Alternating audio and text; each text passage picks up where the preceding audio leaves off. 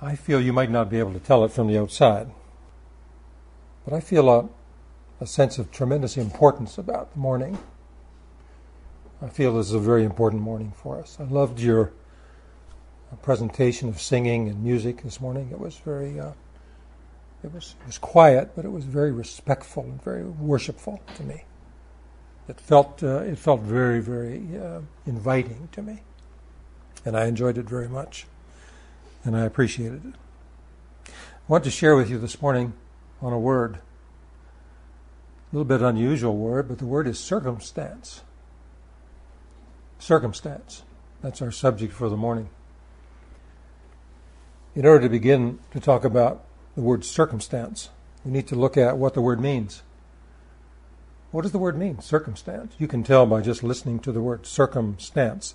That's really two words that are kind of brought together, two concepts that are tied together. You know what stance is? Stance is your position, where you are, your position, your, where you take your stand, your location, your stance. Circum, of course, is the idea of circumference, circumnavigate. It's, it's the idea of being encircled by, by condition. So, circumstance is to be encircled by or surrounded by condition. And if you think about it with me this morning, that's exactly what it is. That's what it portrays. This is the word. That's what it means. And when we use the word circumstance, we mean that we are standing in a location and we are surrounded by conditions or a condition. That's what we want to talk about this morning. So I could ask the question this morning, not inviting you to respond out loud necessarily, but what is your circumstance? What is your circumstance? Where are you standing and what are you surrounded by? Where are you standing? and what are you surrounded by? I'm going to take you in a moment to 2 Kings chapter 6. I'm going to talk a little bit this morning about Elisha. We always talk about Elijah, but we're going to speak this morning and share a little bit about Elisha. Elisha was the prophet, of course, who followed Elijah in Israel. And we want to, there was a double anointing of the Spirit that was on Elijah was on Elisha.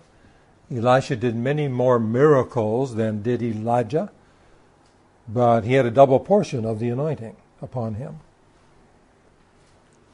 I'll show you a picture, but before I do that, I'm going to read from chapter 6 of 2 Kings and verse 8.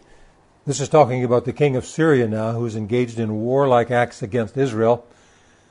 And he has these designs, malevolent, uh, evil designs toward Israel. Elisha is a prophet in Israel. It says, time after time, when the king of Syria was at war against the Israelites, he met with his officers and announced, I've decided where we will set up our camp. We're going to set up ambushments against the Israelites, and I've determined where those will be located. Each time, Elisha would send this warning to the king of Israel don't go near there.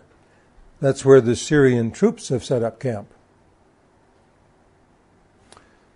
Before I show you this picture, you're going to really be excited now. I've promised this picture two or three times and haven't showed it to you yet. what is this picture? You know, we deal, as we all know, we deal with empirical evidence. Empirical evidence. You say, Are you a fan of empirical evidence? Yes, I am. Empirical evidence, though, has its limitations. Empirical evidence is the evidence that we determine from our senses. If you're in a courtroom or if you're in a classroom, then you're going to be presented what would be described as empirical evidence. But the Bible is such a unique presentation of ideas.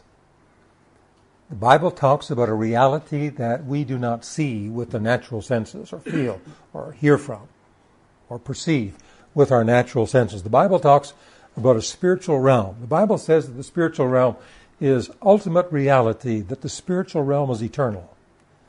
That from the eternal spiritual realm came the material realm. And everything that we perceive around us and draw our empirical evidence from is created.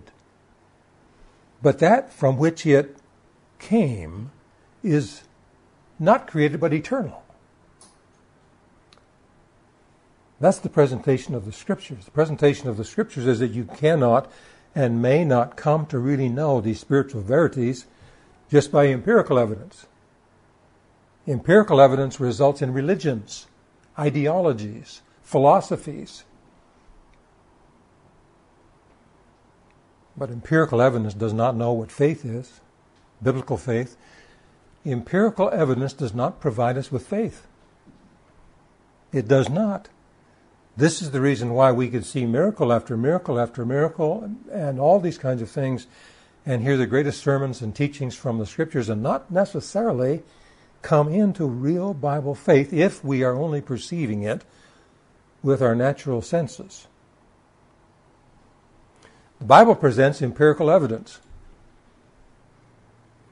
But the real message of the Scripture is not provided by empirical evidence or that which we perceive by our natural senses, but the real presentation of the Scripture is that which we receive by spiritual perception.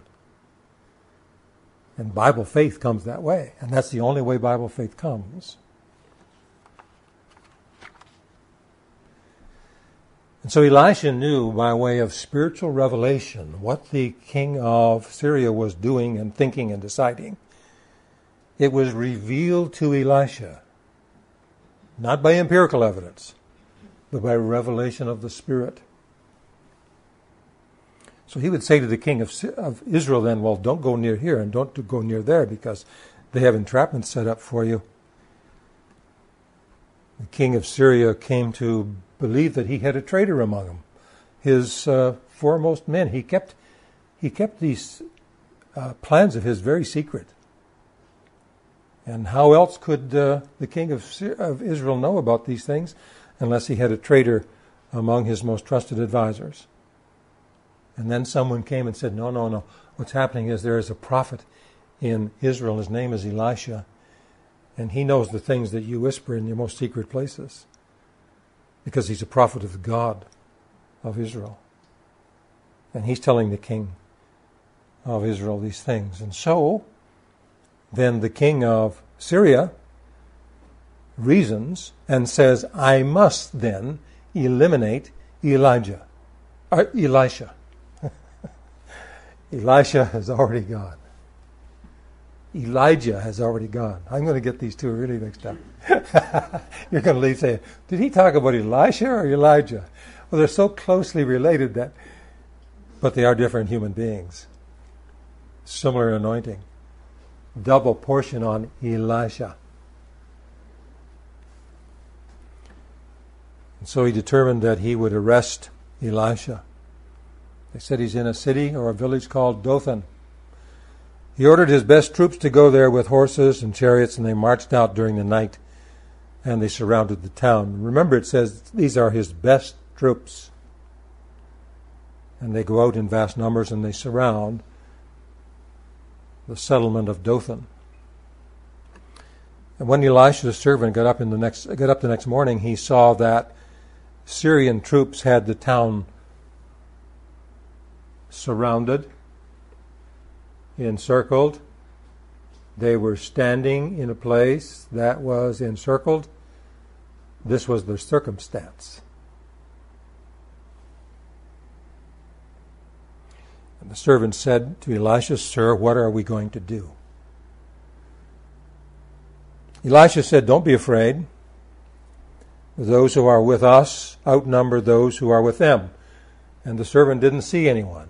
The servant only saw these numbers of Syrian troops encircling their city. Might have been a small area, but it was called a city. Not like New York City, you know, it's small.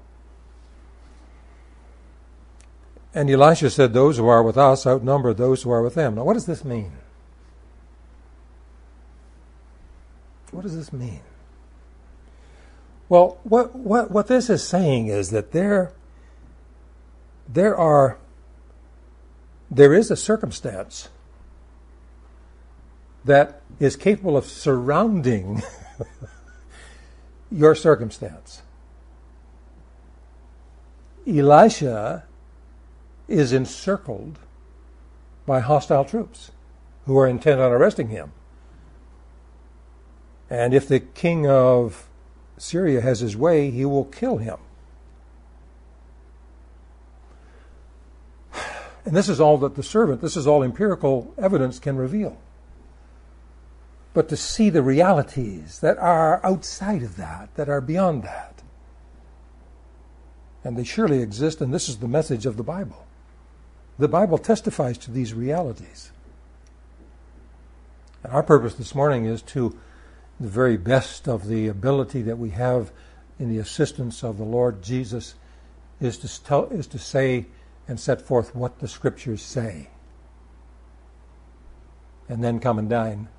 We have to come and dine.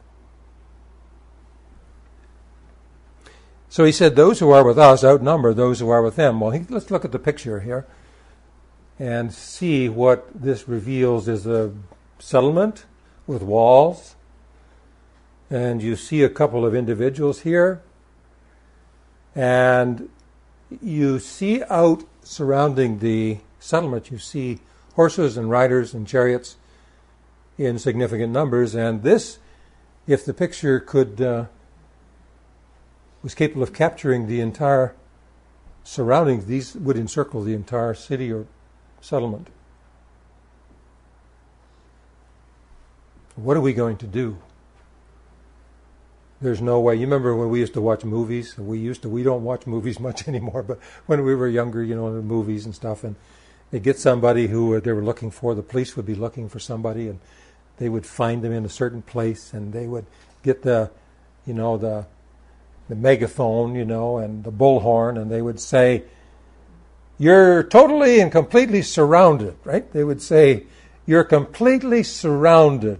In other words, give yourself up, come out with your hands raised, and all this kind of thing. You know, uh, surrender yourself to us because you are completely surrounded. In other words, there's no way for you to escape the circumstance, the condition that encircles you, has power over you. And there's nothing you can do about it. And that's the natural order. That's the natural order. And that's the condition that the servant of Elisha saw. But when he said this, you, those who are with us outnumber those who are with them, I just wonder what he meant by that. He didn't say, now you might think this is nitpicking, but I don't think it is. He didn't say, those who, whom you see out there those who are with us outnumber those who you see out there. He didn't say that. He didn't really say that. He said those who are with us outnumber those who are with them. Who are them? Them are the ones. that might not make correct grammar, but I'll just say it that way. Them are the ones that you see. Right? But he said, those who are with us are greater, greater in number, greater in ability, greater in power, greater in strength than those who are with them. Well, when I come into the New Testament and I read the writings of the Apostle Paul, and he's discussing in Ephesians, for example, he's talking about he's talking about the former lives of those who had become believers in Jesus Christ and are born again of the Spirit and are new creations in Christ Jesus. And now are beginning to receive vision and revelation from the spiritual realm by the Holy Spirit. He talked about their former life and he said, You were dead in your trespasses and in your sins. You didn't have any life of God in you because you were dead, spiritually dead towards God. You had a spirit, but it was dead toward God. And you were just, your condition was, your circumstance was, you were encircled and caught up in your trespasses and your sins. He said, In which you previously walked according to the ways of this world, according to the ruler who exercises authority over the lower heavens, the Spirit now working in the disobedient. Now, there is a spiritual realm that is evil. And that spiritual realm that is evil is the one who rules over what is described in these in this translation as the lower heavens. But it's a spiritual realm. Not the physical air up there, but it's the spiritual realm. But it's the lower realm. It's not the third heaven, or it's not the, the place where God dwells, but it's a lower spiritual realm. And there's a ruler who exercises authority over this, and he said, in, formerly in your former manner of living in your lives, you were basically caught up in this realm, and you were ruled by this realm in the way you lived your life. And the result of that is trespasses and sins. Trespasses and sins. What I want to say this morning is very important is that this is not, we do not live in this world unaffected by the spiritual realm. Every one of us is affected by the spiritual realm. People who say, "Well, I'm not, a, I'm not into that stuff," I'm not. They are being influenced by the spiritual realm, as they say that. Sadly, oftentimes they are not being influenced and directed and governed by the Spirit of God, but they are being influenced and governed by the ruler who exercises authority over the lower heavens. This is what the Bible teaches. And it's very, very serious.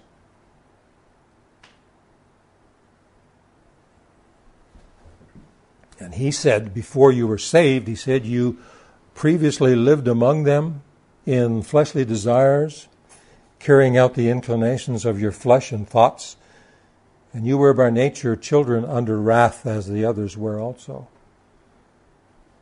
Now, this is the Spirit who is with the Syrians. This is the Spirit and the spiritual realm that is with the Syrians. And Elisha says, Greater are they, those who are with us, than those who are with them. Now, this is our heritage as Christians. This is the teaching of the Scriptures. This is the revelation of God's Word. That we have access to a realm that is able to encircle that which encircles us. The condition that surrounds us, that says, we have you under our control. That realm itself is subject to control. And we have to see this. And this is where faith comes. We'll talk a little bit more about faith as we proceed. Another picture, Pat. You know what this is going to be, don't you? You might have to move that mouse every once in a while, or else the thing will go to sleep like it did last Sunday. And we don't want that to go to sleep, and we don't want you all to go to sleep either, okay? there it is. Uh, somebody portrayed it. Now, here they are, same as before. There's the Syrians around them, the same as before, but oh, now I see because my eyes have been opened. Oh, now I see the servant Gehazi says, Now I see. Oh, now I see. Now, let me ask you, think about this with me. How did Gehazi uh, feel before he could see this at the top? While he could only see these around them, he felt, What are we going to do now? What are we going to do? What can we do now? Right? Hopeless. When his eyes were opened as a result of the prayer from Elisha, and he saw this, then he saw that those who are with us on our side, for us, to protect us, are so much greater in power, number, than those who are against, those who are with them, right? How did he feel then? Let me ask you, what is faith? You know, I know you, you Faith is the substance of things hoped for, you know, the manifesting of things not seen or the evidencing of things not seen. or the substance of things not seen. Right?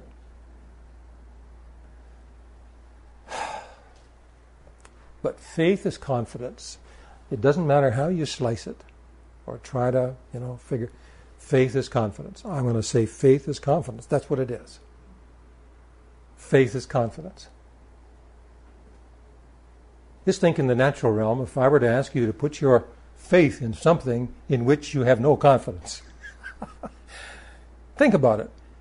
Put your trust. Put your trust in somebody in whom you have absolutely zero confidence. You can't do that. Can you do that? You cannot do that. You would say those things are mutually exclusive. I cannot put my confidence in someone or something in whom I have no confidence. I can't. I, I can't.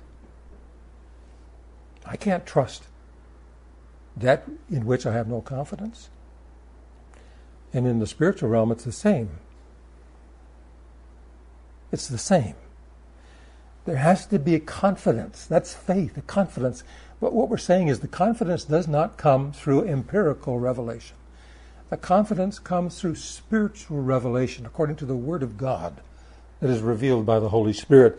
And when the servant saw this, I want to tell you that his confidence level just shot up through the roof. And he now had no fear whatsoever of this when he saw this. But before he saw that, he had tremendous fear of this.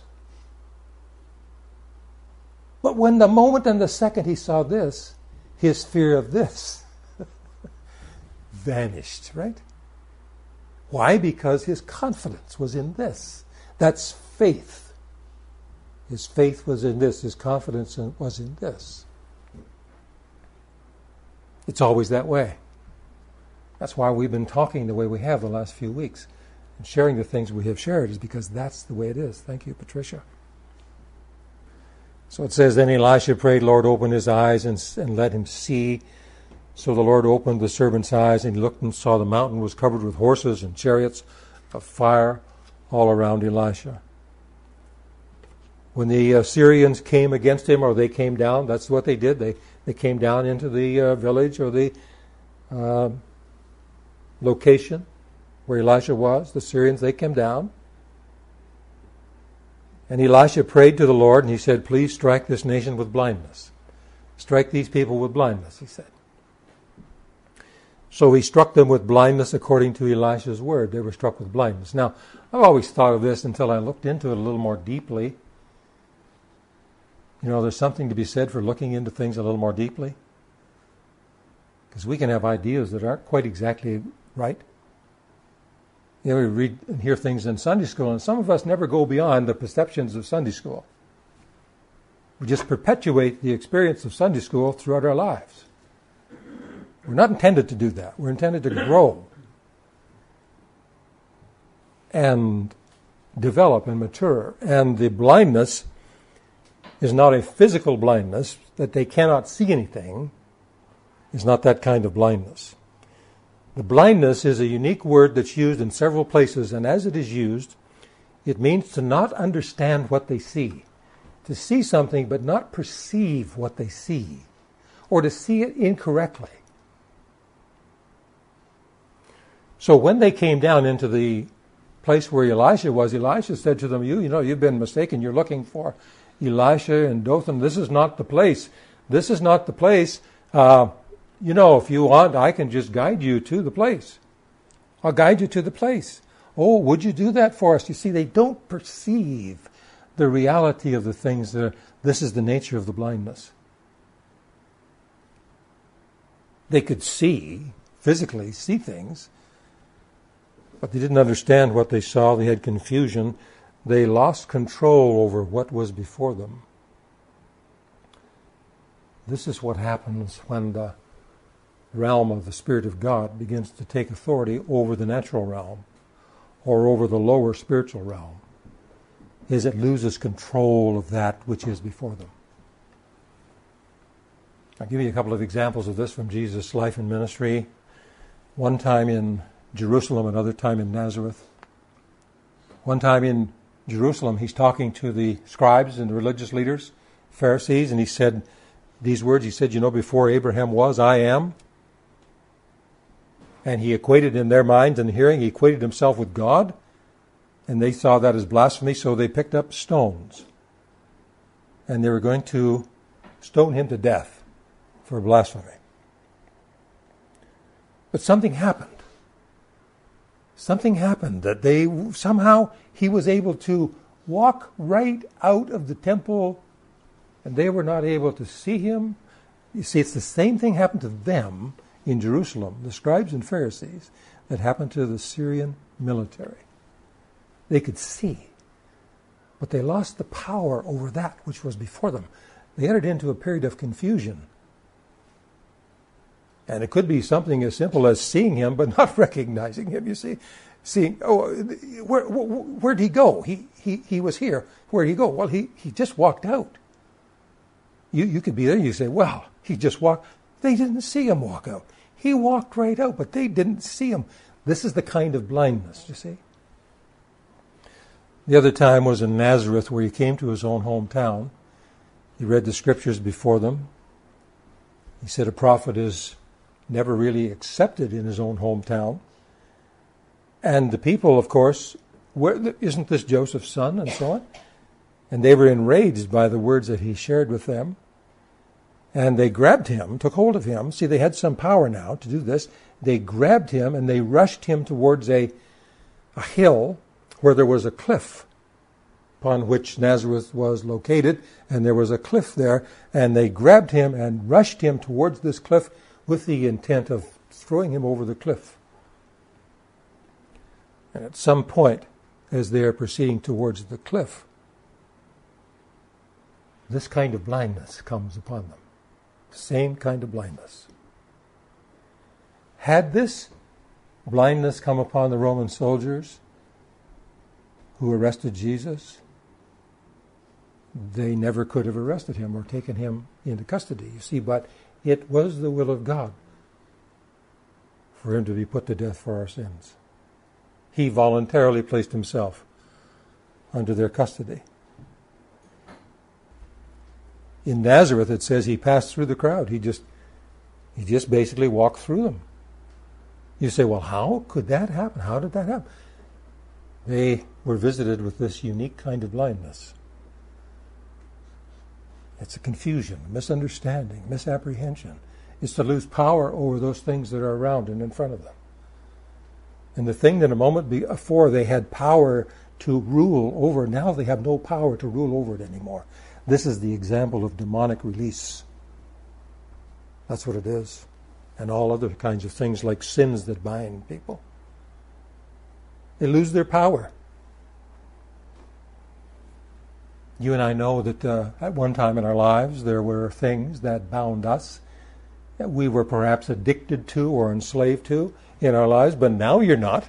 And you can't even hardly, when you think of it now, you can't even hardly imagine yourself ever being enticed by certain things that you're not enticed by at all now. It's lost its power over you. Well, that's the kind of blindness. But it was the blindness and this influence of greater are those who are with us than those who are with them. So it comes down again to the circumstance the condition that we are encircled by. It's very important to realize whenever we are encircled by a condition that is not of the Lord, that that condition itself, there's a provision made for that condition itself to be encircled. Just like this. The Westminster Shorter Catechism says, What is the chief end of man? And the answer is you know, a catechism is basically a series of questions and answers. And the first one is, what is the chief end of man? The answer is, man's chief end is to glorify God and to enjoy Him forever. And then I'm reminded of Jesus actually explaining that. And he said, what really glorifies God? So if our chief purpose is to glorify God, then what does it mean to glorify God? And Jesus gave the answer in John 15 my Father is glorified by this, that you produce much fruit, and prove to be my disciples, and this follows the vine and the branches parallel, uh, parable that he gave them. So basically, what he is saying is, My Father is glorified as you do the works that I do in and through you. My works done through you glorifies God. All right, well, what glorifies God then would be to do through us the works that Jesus did. That's what glorifies God. Why don't we just dispense with all this really from a biblical standpoint? I don't want to sound too pompous or anything. That's not my intention. But, you know, so, the, the, the revelation of Scripture is so clear that we would need to be blind, a certain kind of blindness, not to see it. We're so preoccupied many times with, well, maybe this is not the will of God. Maybe this is not the will of God. The will of God is always that the works of Messiah Jesus are manifested in the earth because the works of Jesus are the works of God. He was dedicated to the works of the Father. And he said, This is the way the Father is glorified. And if your chief purpose is to glorify God, then the way in which we glorify God is to produce much fruit, the fruit that is produced by Jesus Christ in and through our lives. Let's come to another circumstance. There was the mountain of transfiguration later on in the ministry of Jesus. Not exactly at the end, but a little bit later on. Peter, James, and John accompanied Jesus to the mountain, and he was transfigured there. And when they came down, you remember how he was transfigured. What a transformation that was. And when they came down from the mountain, the nine disciples who did not go up, the nine disciples, Jesus observes them and they're uh, debating with the scribes and the Pharisees. There's this big debate going on. And Jesus said, What are you debating about? As he comes toward them. It says, Out of the crowd, one man answered, Teacher, I brought my son to you. He has a spirit that makes him unable to speak. Whenever it seizes him, it throws him down, and he foams at the mouth. He grinds his teeth, and he becomes rigid. And so I asked your disciples to drive it out, but they couldn't.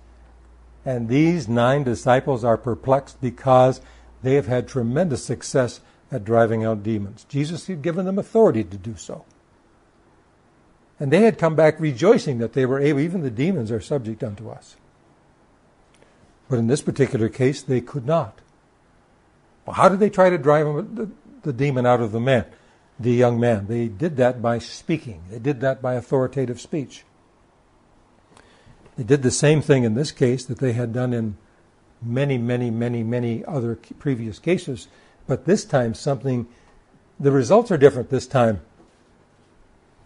See the circumstance that is encircling this young man is unchanged.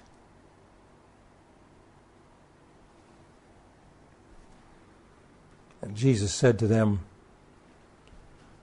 you unbelieving generation, how long will I be with you? How long must I put up with you? Bring him to me.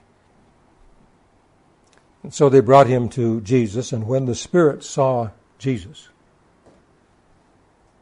immediately convulsed the boy. It immediately convulsed the boy. He fell to the ground and rolled around, foaming at the mouth. How long has he been? How, long has this been happening to him? Jesus asked the father. And he said, from childhood. And many times it has thrown him into fire or water to destroy him. But if you can do anything, have compassion on us and help us. This is the surrounding condition of this young, young boy or young man. And then Jesus said to him, If you can have faith, everything is possible to the one who believes.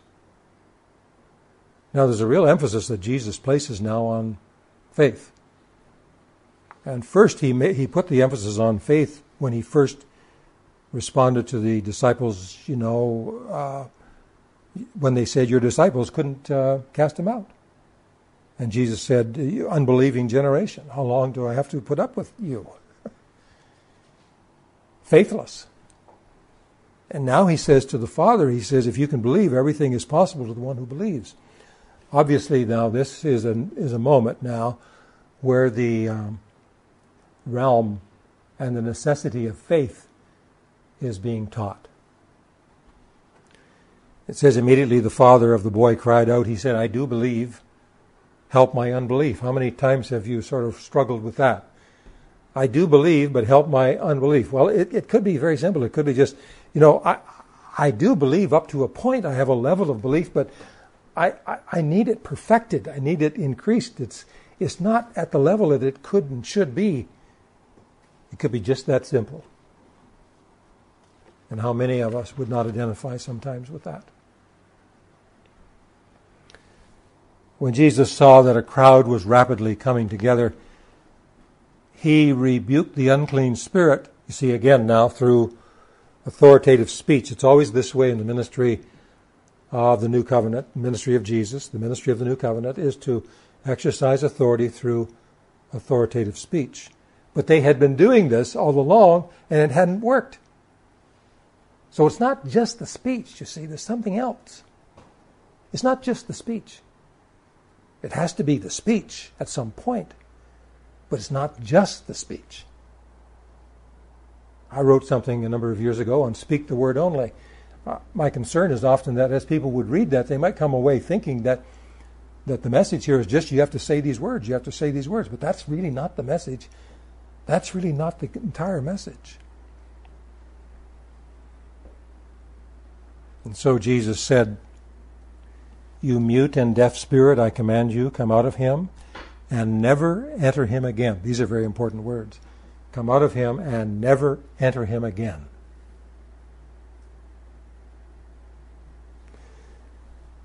Then it came out, shrieking, convulsing him violently. The boy became like a corpse, so that many said, He's dead. But Jesus, taking him by the hand, raised him, and he stood up.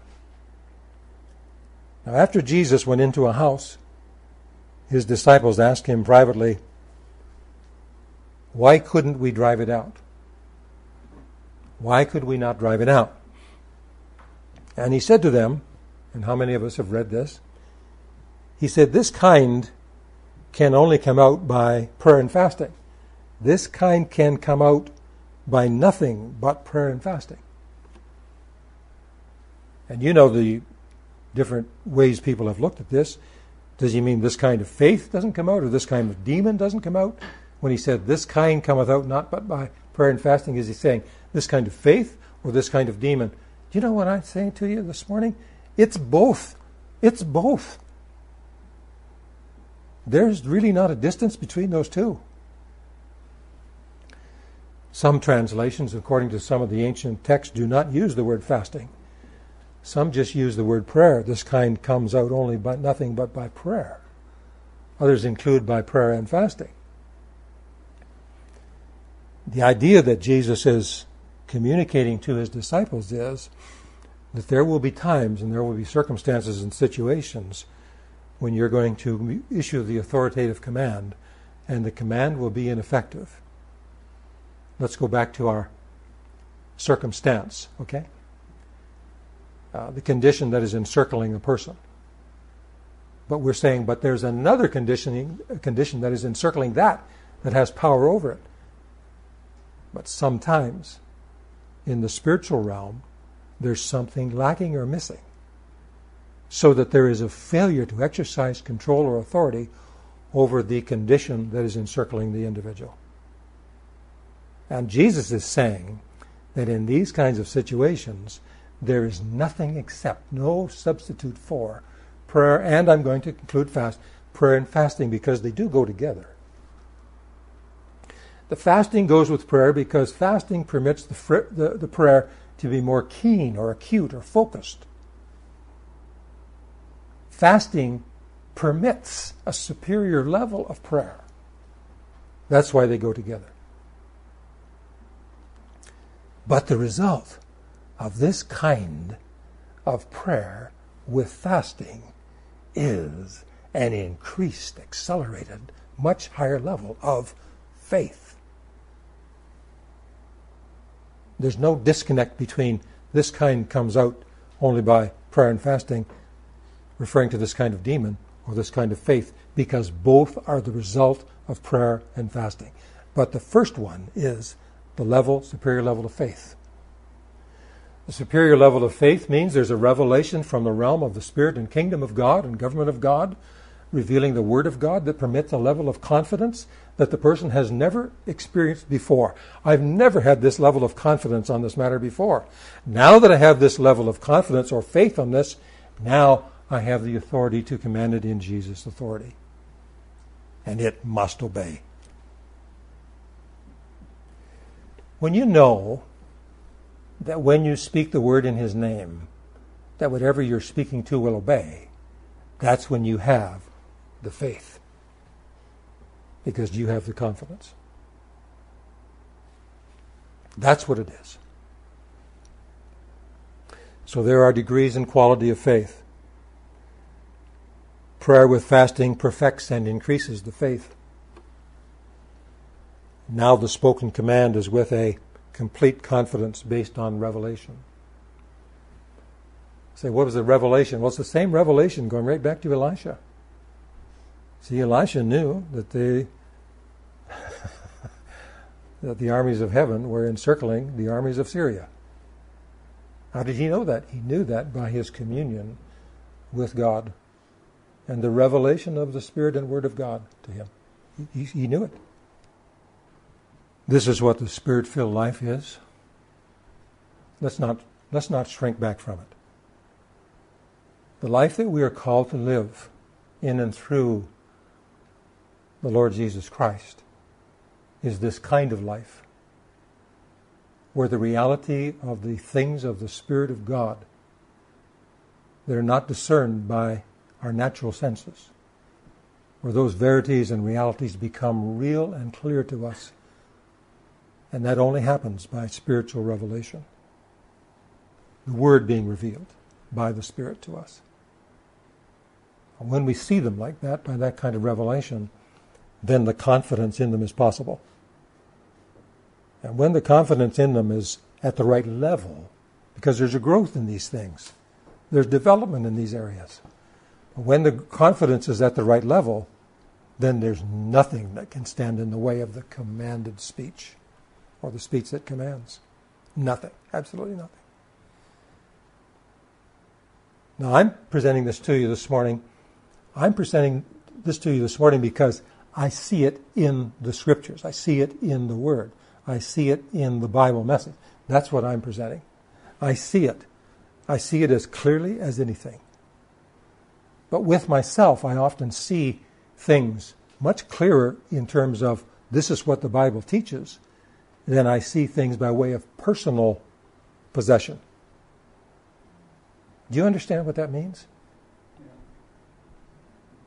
You say, you mean you sometimes speak beyond your experience? Absolutely. Absolutely. I'd say most of the time that's the case. Now, should it remain always that way? The answer is no, it shouldn't. But that's part of a gift, that's part of a calling. That's a calling and that's a gift to see. I'm just saying what I see. I'm not making any of this up. I'm just giving you what I see. And it's so clear to me. It's becoming clearer all the time. But it's also coming clear to me that there needs to be a coming up into possession in actual experience in these matters greater than we have had in the past. Let me go with you to Acts chapter 12. It says, About that time, King Herod cruelly attacked some who belonged to the church, and he killed James, John's brother, with the sword. And when he saw it pleased the Jews, he proceeded to arrest Peter also. And after the arrest, he put him in prison and assigned four squads of four soldiers each to guard him, intending to bring him out to the people after the Passover and basically to have him killed. So Peter was kept in prison, but prayer was being made earnestly to God for him by the church. And so Peter's in prison now. This is the circumstance, right? the circumstance. The position literally of Peter. Well, let's read it to you. On the night before Herod was to bring him out for execution, Peter, bound with two chains, was sleeping between two soldiers. His left wrist would be shackled to the soldier on his left, his right wrist, wrist shackled to the soldier on his right. He is encircled by a condition. Right? It's a circumstance. Suddenly an angel of the Lord appeared, and a light shone in the cell. This is now we're coming to this area where greater are they who are with us than those who are with them. You see, it's this now is where the circumstance is being encircled itself. Right? This is where the circumstance is being encircled. This is what is needed. And so the angel of the Lord, and, and aren't you? Aren't you? Uh, he was sleeping. He was sleeping. Peter was sleeping. Would you be able to sleep in such a circumstance? Would you find yourself being able to sleep? I just asked the question. Some of you would. Donnie would. I have confidence that you would be able to sleep. I have more confidence that you would be able to sleep than I do that I would be able to sleep. yes, sir. But I'm not content just to keep saying that. You see, for myself. I want to see in my own personal experience a growth and development where I have as much confidence that I would be able to sleep as I do that you would be able to sleep. So the angel, it says, the angel of the Lord appeared and a light shone in the cell. Striking Peter on the side, he woke him up. He woke him up. And he said to him, Get up. Well, he couldn't. he, he, he, it's always this way. You, you, know, you've read the scriptures, you know all the commands of Jesus get up and walk, rise, take up your bed and walk. All these things that's impossible for people to do who are surrounded by a condition that prevents them from doing that. This is the story of the Bible. This is the story of both Old and New Testaments. That there is a realm that encircles that of the adversary and has power over the works of the adversary. That's it. And this must be manifested into the earth. And this is the enemies of Jesus being made a footstool for his feet. That's what it is. And this must happen. And so he woke him up and he said, Get up. And then the chains fell off his wrists. Get dressed, the angel said to him, and put your sandals on.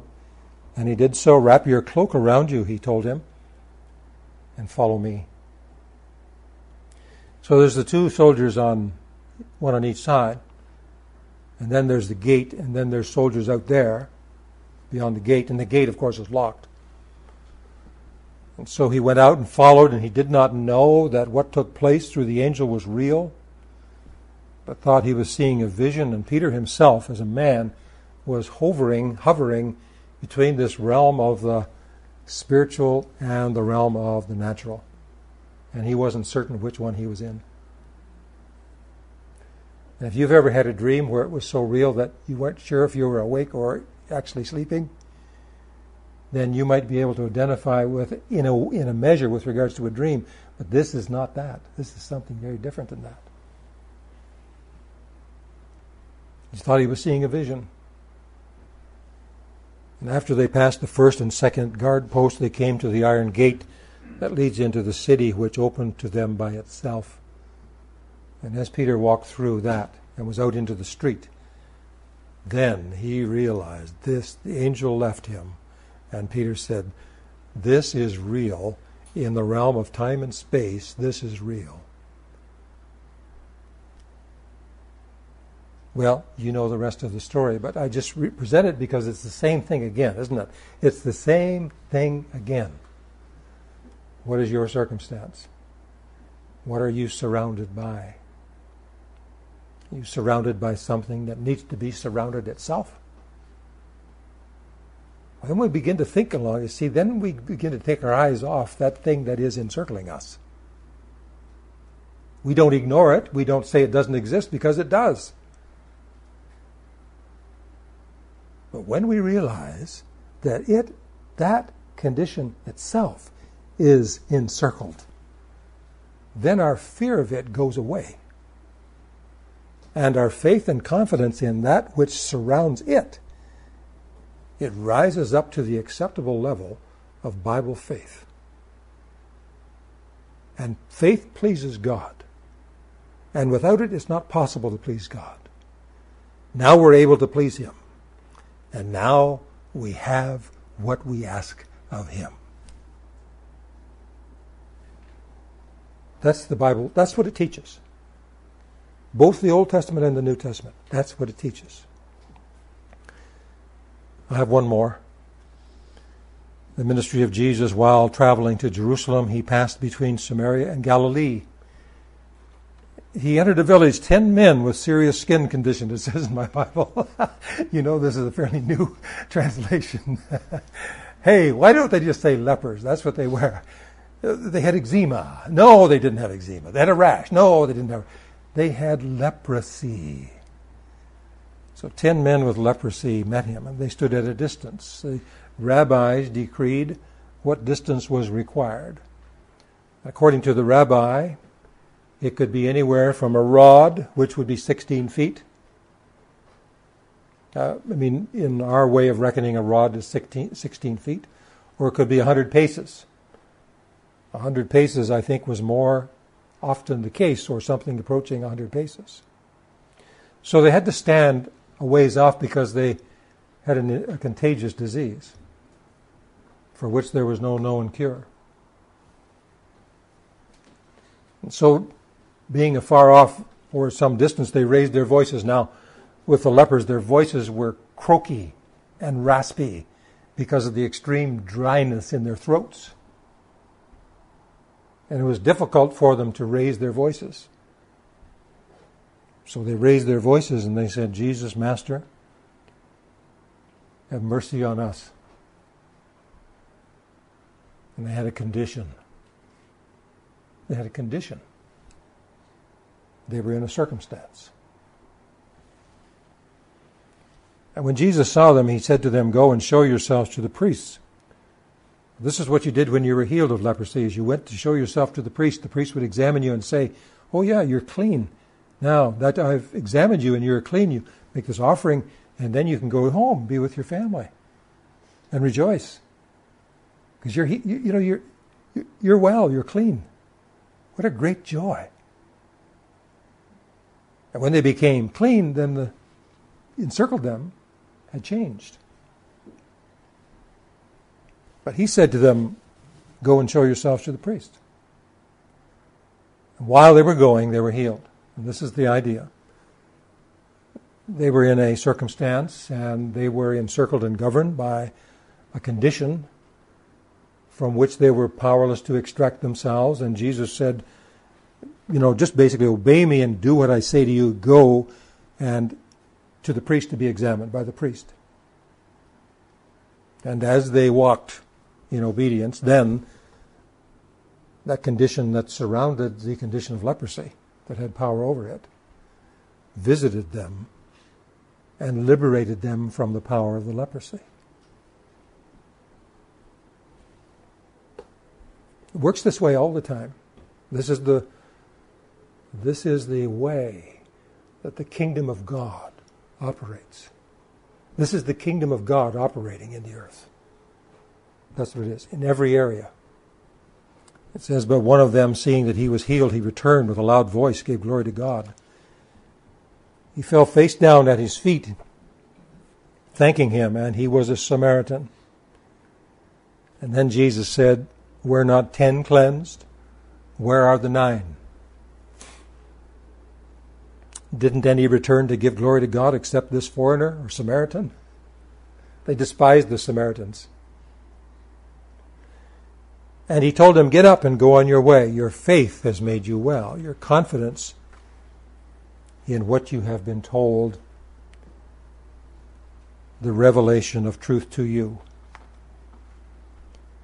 Now, that brings me this morning to the conclusion of my thoughts with you that I want to present to you this morning. I do believe that there's no need for me to add anything to it. I do believe that what we have